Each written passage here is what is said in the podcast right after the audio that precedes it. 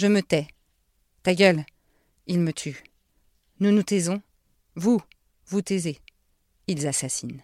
Voilà un des poèmes du recueil Rouge pute qu'a écrit Perrine Le Quérec, dans lequel elle adopte les mots vifs, les mots crus de dizaines de femmes violentées qu'elle a rencontrées.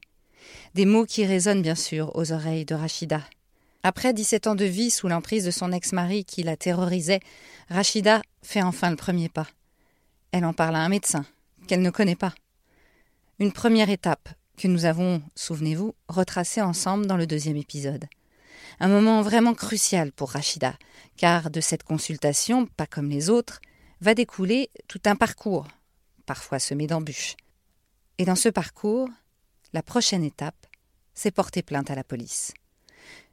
Une violence supplémentaire pour Rachida, qu'elle va nous raconter et nous faire revivre, en confrontant son expérience à celle d'un ancien directeur général de la gendarmerie nationale qui a bien voulu nous répondre. Face à l'horreur, il n'a pas tergiversé sur les appellations. Police ou gendarmerie, l'idée, c'est d'être là pour recueillir la parole des victimes. Il était une fois l'histoire d'un jour qui vit mourir deux fois le grand amour. Elle attendait là son prince, son roi, pour lui dire ces trois mots velours.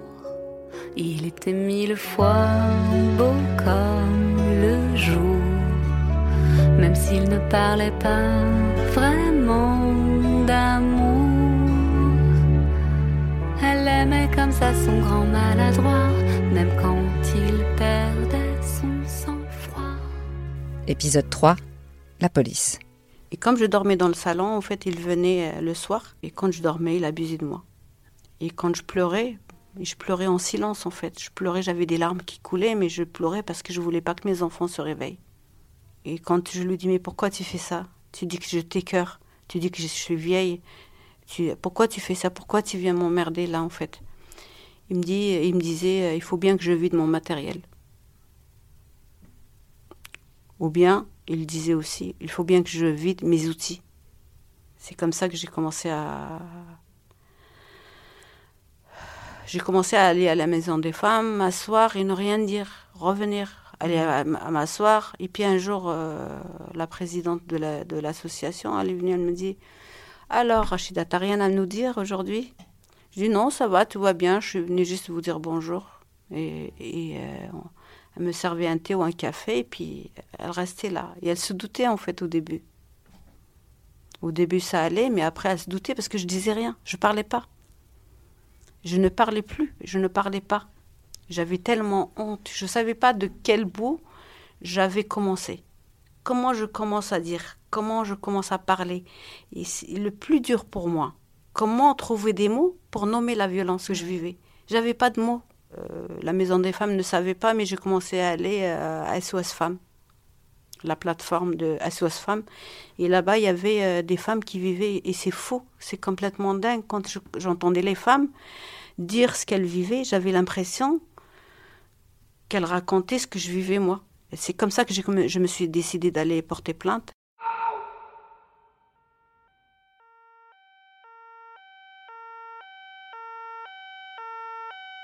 J'ai commencé par parler ne serait-ce que de, ce que je vivais la nuit. C'était terrible. Et donc euh, le policier m'a dit, vous savez, vous parlez de viol là. J'ai dit, non, c'est pas un viol. Il a abusé de moi parce que je voulais pas. Je n'arrivais pas à dire viol. Il m'a dit, mais est-ce que vous avez des preuves? Et là, j'ai eu peur. J'ai très très peur. Je dis mais euh, si, si jamais j'ai pas de preuves, il va porter plainte contre moi pour diffamation. J'ai fait la plainte, mais euh, j'ai dit bah écoutez, moi j'ai pas de, preuves à vous donner. J'ai dit il a abusé de moi plusieurs fois, mais j'ai pas de preuves à vous donner. Donc ils ont rien mis là-dessus. Ils ont fait une plainte, euh, voilà, ça c'est ça, ça, enfin des choses, des choses banales en fait. En fait j'y allais, j'ai été plusieurs fois jusqu'à la police une fois il ne voulait pas porter, euh, prendre plainte. Il voulait faire une main courante. En fait, la main courante, euh, c'est juste signaler comme quoi il y a quelqu'un qui est violent à la maison, en fait, c'est tout. Porter plainte, c'est passer à l'action. Et, euh, et, le pire pour moi, la terreur que j'avais en moi, c'est porter plainte et que monsieur reste à la maison. J'ai dit que si je porte plainte contre lui, et que parce que j'avais compris que même si on porte plainte, ces mecs-là sont autant chez eux que chez nous. C'est-à-dire que je peux porter plainte et le lendemain, eh ben, il va revenir à la maison. En fait, on se sent comme si on était des menteuses, on racontait ça pour emmerder ces hommes-là. En fait, en tous les cas, je me, c'est comme si j'allais, je, je, j'étais une accusatrice.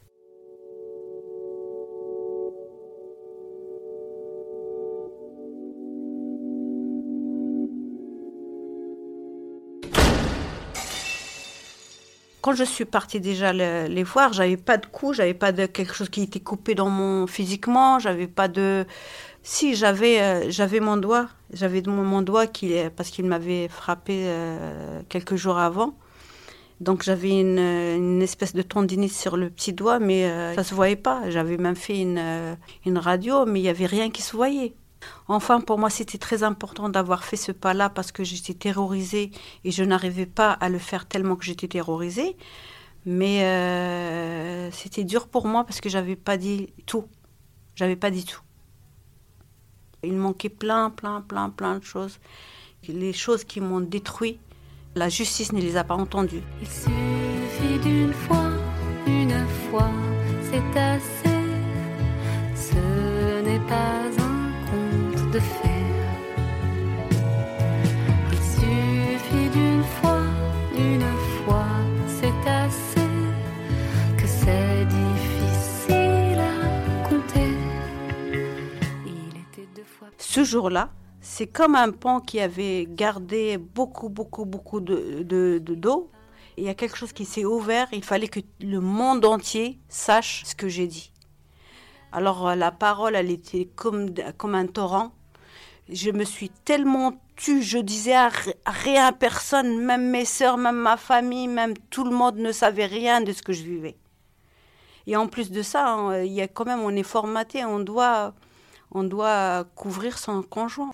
Là, c'était la folie. C'était comme quelque chose qui a explosé et qu'il fallait que tout le monde, le monde entier, il fallait qu'il sache. J'avais besoin de dire, j'avais besoin de dire ce que je vivais. Je vais vous raconter quelque chose qui m'est resté toute ma vie dans ma tête là depuis que je suis séparée de lui.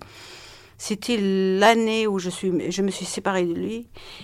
Euh, ma fille, euh, l'aînée de, ce couple-là, qui, qui a maintenant presque 20 ans, euh, elle fait le première langue, c'est elle fait, elle fait l'allemand. Il y avait une soirée sur la Stasi.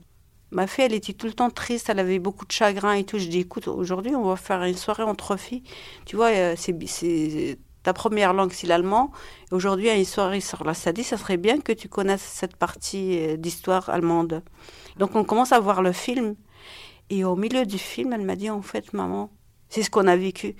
Parce que tout était contrôlé. Tout était contrôlé, même notre assiette, même ce qu'on mettait sur l'assiette, ils nous contrôlaient ce qu'on achetait, ce qu'on mangeait, ce qu'on se mettait. Tout était contrôlé.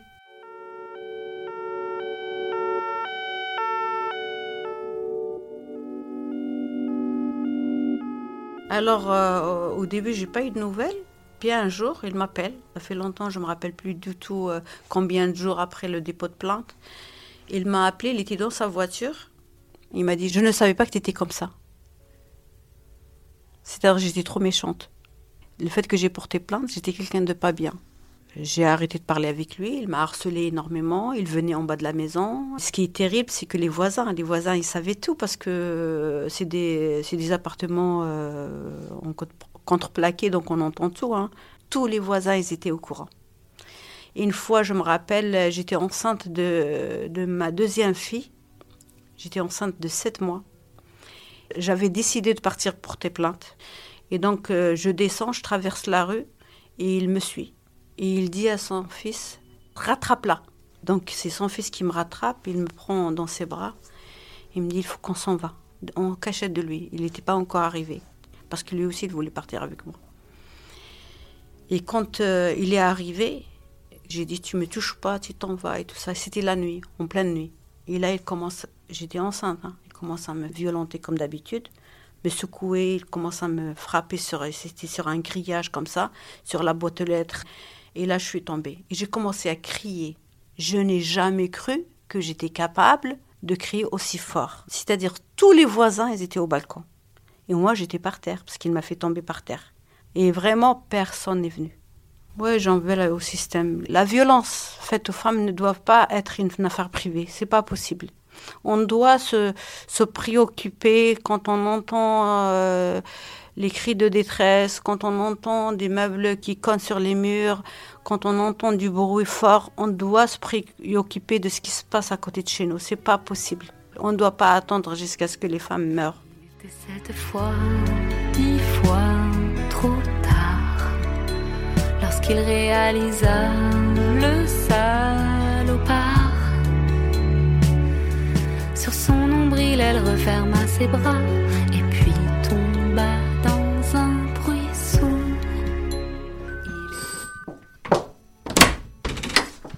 Salut Rafida. Bonjour Marjorie. Je suis contente, merci d'être venue jusqu'à chez moi cette fois-ci pour ce troisième épisode. J'espère que ce sera intéressant de, de rencontrer ce monsieur pour qu'il puisse nous éclairer sur tout ce qu'on ne comprend pas. Bah ouais, parce que vas-y, ferme la porte. Hein.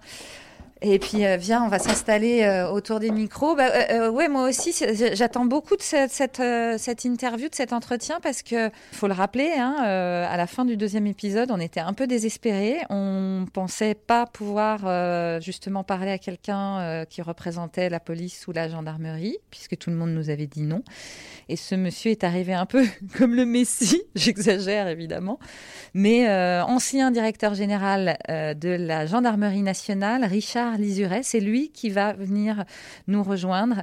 J'espère qu'il va nous, apprendre des choses, je pense, non? Oui, j'espère aussi, parce que franchement, je ne comprends pas pourquoi la police et la gendarmerie ne voulaient pas nous, rencontrer alors que c'est juste des... Enfin, c'est un podcast pour pouvoir comprendre la spirale des violences faites aux femmes et, euh, et toute cette démarche euh, institutionnelle vers la police, quoi. Vers la police ou la gendarmerie. Ah, Bonjour, monsieur Lizuret. Bonjour. Je vous en prie, entrez. Rachida vous attend. On va pouvoir euh, commencer l'interview. Bonjour, Richard. Bonjour, Rachida. Alors, Richard Lizuret. Donc, actuellement, je suis euh, donc, conseiller municipal à Chartres et vice-président d'agglomération. Et dans mes fonctions euh, antérieures, donc jusqu'en novembre 2019, j'étais directeur général de la gendarmerie nationale. Je voulais savoir pourquoi les femmes qui sont victimes de violences et elles sont vraiment dans une situation très très très difficile au niveau de, ce qu'elles ont vécu, pourquoi le lieu de la police c'est un endroit hostile pour les femmes? En fait, en tous les cas, on le vit comme ça. C'est vrai que venir dans un commissariat de police ou une brigade de gendarmerie, c'est pas un acte anodin.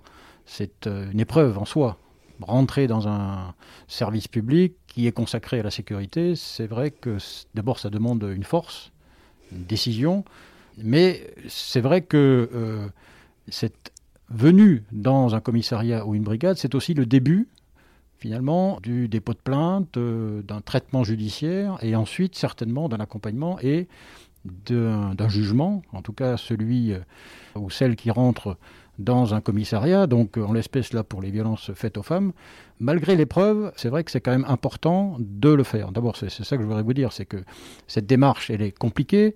Toutes les victimes qui rentrent dans une unité de gendarmerie ou un commissariat de police se sentent pas forcément bien parce que ben, on est en compagnie d'autres victimes, d'autres personnes qui viennent pour d'autres raisons. Le fonctionnaire ou le militaire ben, vous reçoit de manière accueillante, en tout cas on les forme pour ça parfois plus ou moins. Là aussi, il y a une formation qui doit se poursuivre depuis 2-3 ans maintenant, avec euh, justement euh, euh, cet effort qui est fait au niveau national en matière de violence faite aux femmes. Il y a une formation de l'ensemble des policiers et des gendarmes lorsqu'ils sont en école. Et ensuite, il y a une formation continue au fil des années.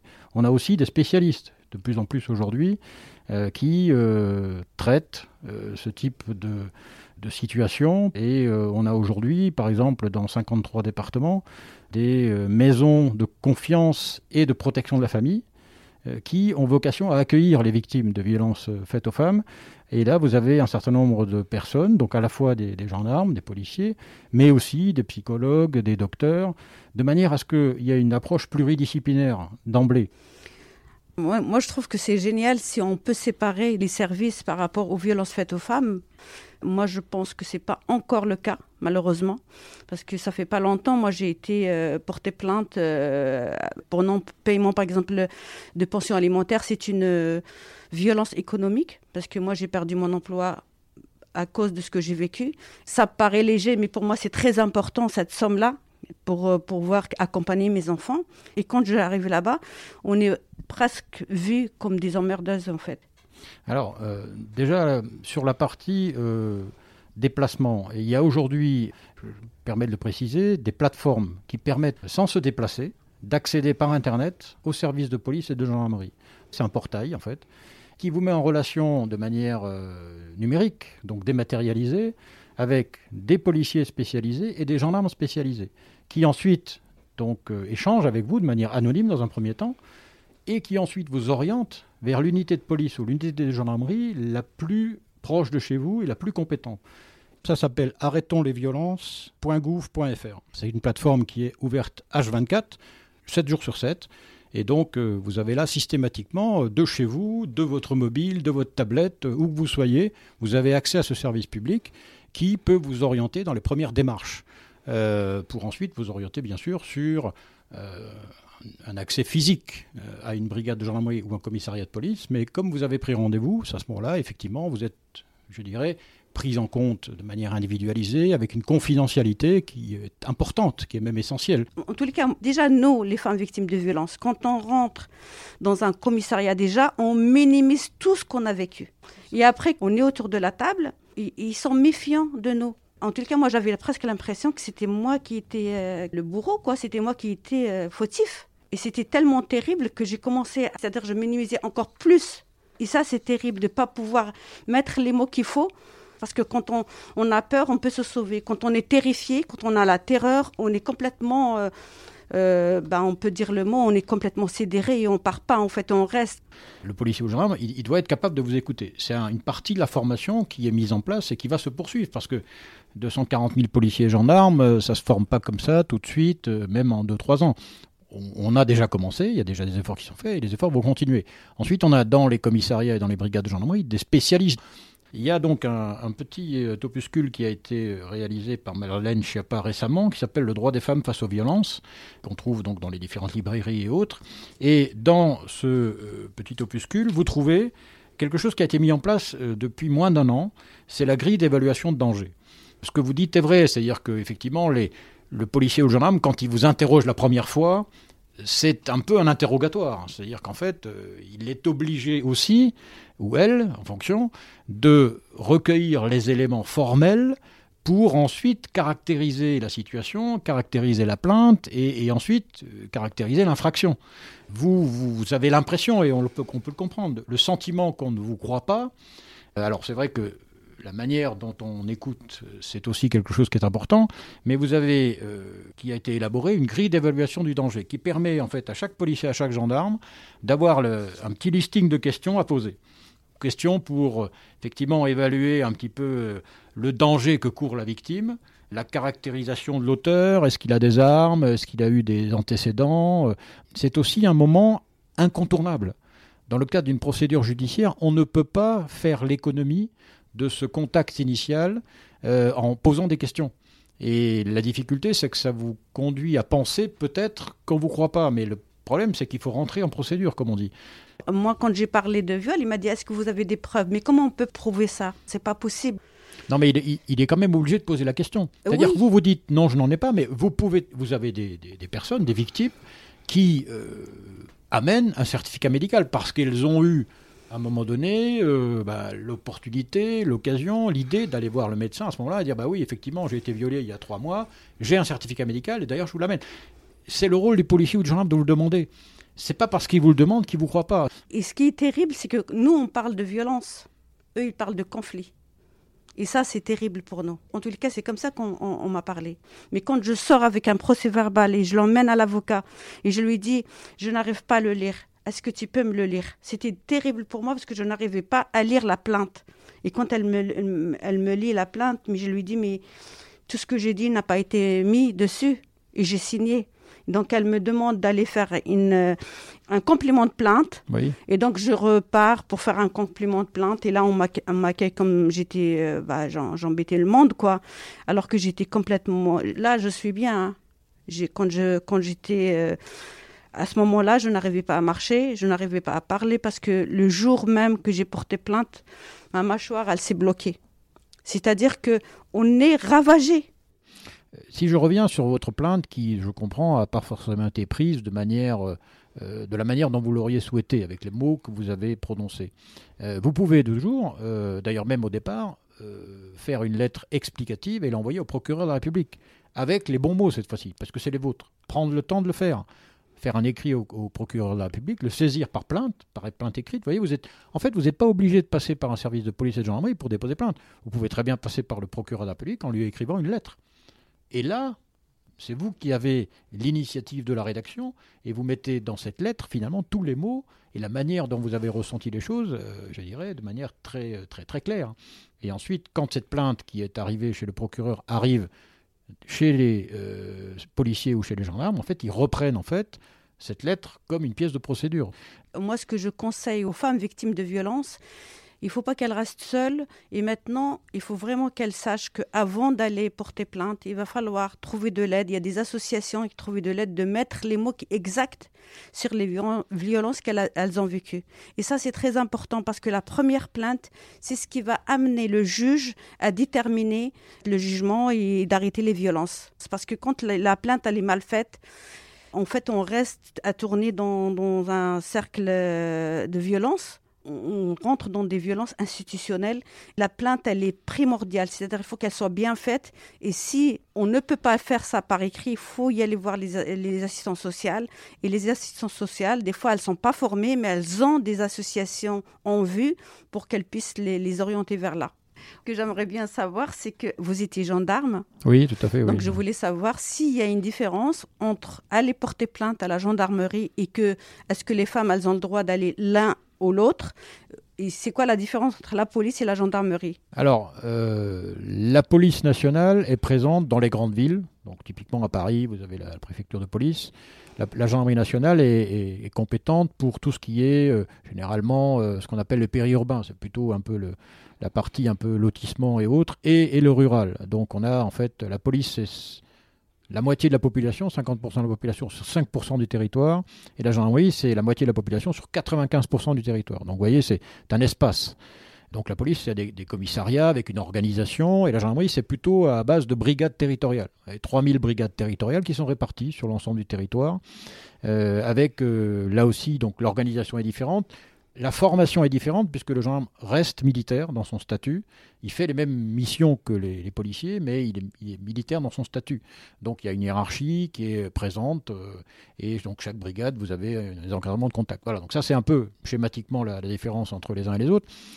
Une victime peut déposer plainte n'importe où dans un commissariat de police, dans une brigade de gendarmerie, euh, là où elle habite, là où elle fait ses courses, là où elle va en vacances, vous pouvez très bien déposer plainte ailleurs que là où vous habitez. Si vous souhaitez pas être vu, rentrer dans un commissariat ou une brigade, ben en fait, ben vous profitez euh, d'un déplacement euh, ici ou là pour, ben pour aller ailleurs. En fait, dans n'importe quelle unité de, gendarmerie, par exemple, vous devez être reçu et euh, vous pouvez déposer votre plainte et votre plainte sera reçue. Alors la, gendarmerie, c'est hiérarchisé, c'est très hiérarchisé. Donc en fait, vous avez, quand vous êtes reçu dans une unité de gendarmerie, euh, pour les violences faites aux femmes, euh, immédiatement, euh, le gendarme doit normalement, soit, s'il est, soit il est formé, soit il n'est pas formé, à ce moment-là, il appelle quelqu'un qui est formé. C'est-à-dire que ça, c'est déjà le premier point. La particularité de la gendarmerie, c'est que c'est très, très dispersé, en fait. Alors qu'effectivement, la police est très concentrée, ce qui fait que, visuellement, quand vous rentrez dans un commissariat de police, c'est pour ça que vous avez ce sentiment un peu de, de pression, parce qu'il y a du monde. Les unités de gendarmerie, ça reste un peu plus, entre guillemets, familial, si je puis dire. Et donc, du coup, on a moins cette me semble-t-il en tout cas, cette tension quand on arrive, euh, mais les, investigations et le, procès verbal initial, c'est le même. Alors, la main courante ou la plainte? La main courante, c'est un élément d'information qui est noté dans une brigade de gendarmerie ou un commissariat de police. On dit bah tiens, Madame euh, un tel est passée, elle a signalé ci, euh, elle a signalé ça, ainsi de suite. Bon, ce n'est pas le début de la procédure. Ceci dit, cette main courante peut servir dans un certain nombre de cas, mais pas des violences aggravées quand, c'est euh, des choses récurrentes. Ensuite, à un moment donné, si on veut vraiment enclencher une procédure, on peut déposer plainte. Mais c'est deux choses différentes. la main courante, finalement, c'est une information qu'on apporte à la police ou à la gendarmerie qui permet de construire un dossier on n'est pas obligé tout de suite d'aller vers euh, voilà. Mais mais en même temps ça permet de construire un dossier. Mais c'est très utile. Moi je conseille aux femmes qui n'ont pas le courage de porter plainte au moins laisser une, main courante parce que ça donne euh, une trace. Vous avez tout à fait raison les traces c'est très important. le, le principe c'est ne rien laisser passer. Quel que soit l'acte agressif qu'il soit physique psychologique euh, ou autre il doit faire l'objet d'une transcription au moins par main courante, dans une unité de gendarmerie ou un commissariat de police. Pour moi, euh, c'est une chance que je sois avec vous parce que vous avez une double casquette. Vous êtes d'abord gendarme et ensuite vous êtes élu. Qu'est-ce que les élus peuvent mettre en place pour les femmes qui ont tout perdu, euh, les aider à se reconstruire en tant qu'élus alors, les, élus ont, cette proximité euh, avec la population quelle qu'elle soit, finalement, l'élu, il est à disposition de la population. Euh, et ce que peut faire un élu, alors que ce soit au niveau d'une commune, d'un département, d'une région, euh, il peut d'abord euh, essayer de regarder ce qui se passe dans sa commune, dans son département ou dans sa région. Et ensuite, regarder quels sont les acteurs qui accompagnent les femmes et les victimes de violences typiquement sur Chartres et euh, l'agglomération de Chartres Métropole, euh, l'idée c'est de travailler avec les associations. On évoquait euh, les associations, leur action, elle est importante, mais pour ça il faut du financement. Il faut effectivement qu'on puisse les accompagner. Ça c'est le rôle des élus. Le rôle des élus c'est d'offrir à toute la population les moyens d'être plus tranquille, d'être plus en sécurité. Et les victimes de violences faites aux femmes, c'est très clairement un enjeu euh, énorme. Alors ça se fait évidemment pas euh, uniquement par les élus. Ça se fait avec le procureur de la République, euh, puisqu'on a les magistrats, typiquement sur Chartres, on le fait aussi avec la présidente du tribunal, dans le cadre du comité intercommunal de sécurité et de prévention de la délinquance. Ça fait partie des sujets sur lesquels on travaille, avec la préfète, qui est également impliquée dans ce dispositif.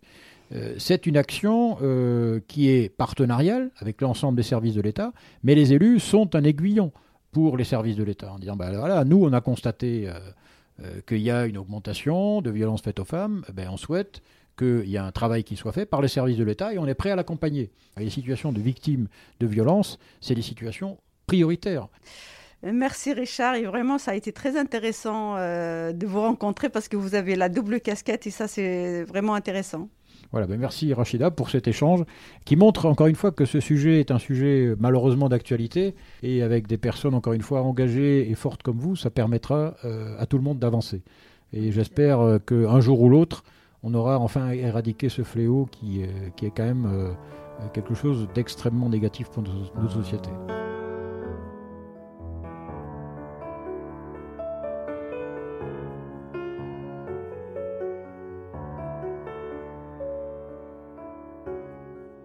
Voilà, les mots sont lâchés. Rachida entre dans l'arène. Mais ce n'est que le début du combat et Rachida va devoir être soutenue. Un long travail de reconstruction commence, notamment psychologique. Dans le quatrième épisode, Rachida va nous présenter celle qui va lui rendre quelques millièmes de confiance, jour après jour, mois après mois, la victimologue.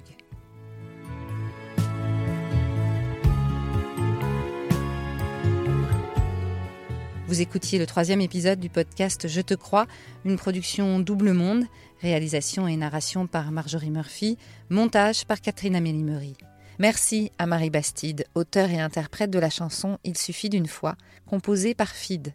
Merci à Sébastien Ossona pour le générique du podcast et à Frédéric Azevedo Figueredo de l'agence Bableur pour le graphisme. Merci à la Maison des Femmes de Montreuil et bien sûr, merci à Rachida pour sa confiance, sa force sa générosité. Il était une fois l'histoire de tous les jours où des hommes tuent des femmes pas par amour. Elles rendent l'âme au milieu d'une phrase ou deux.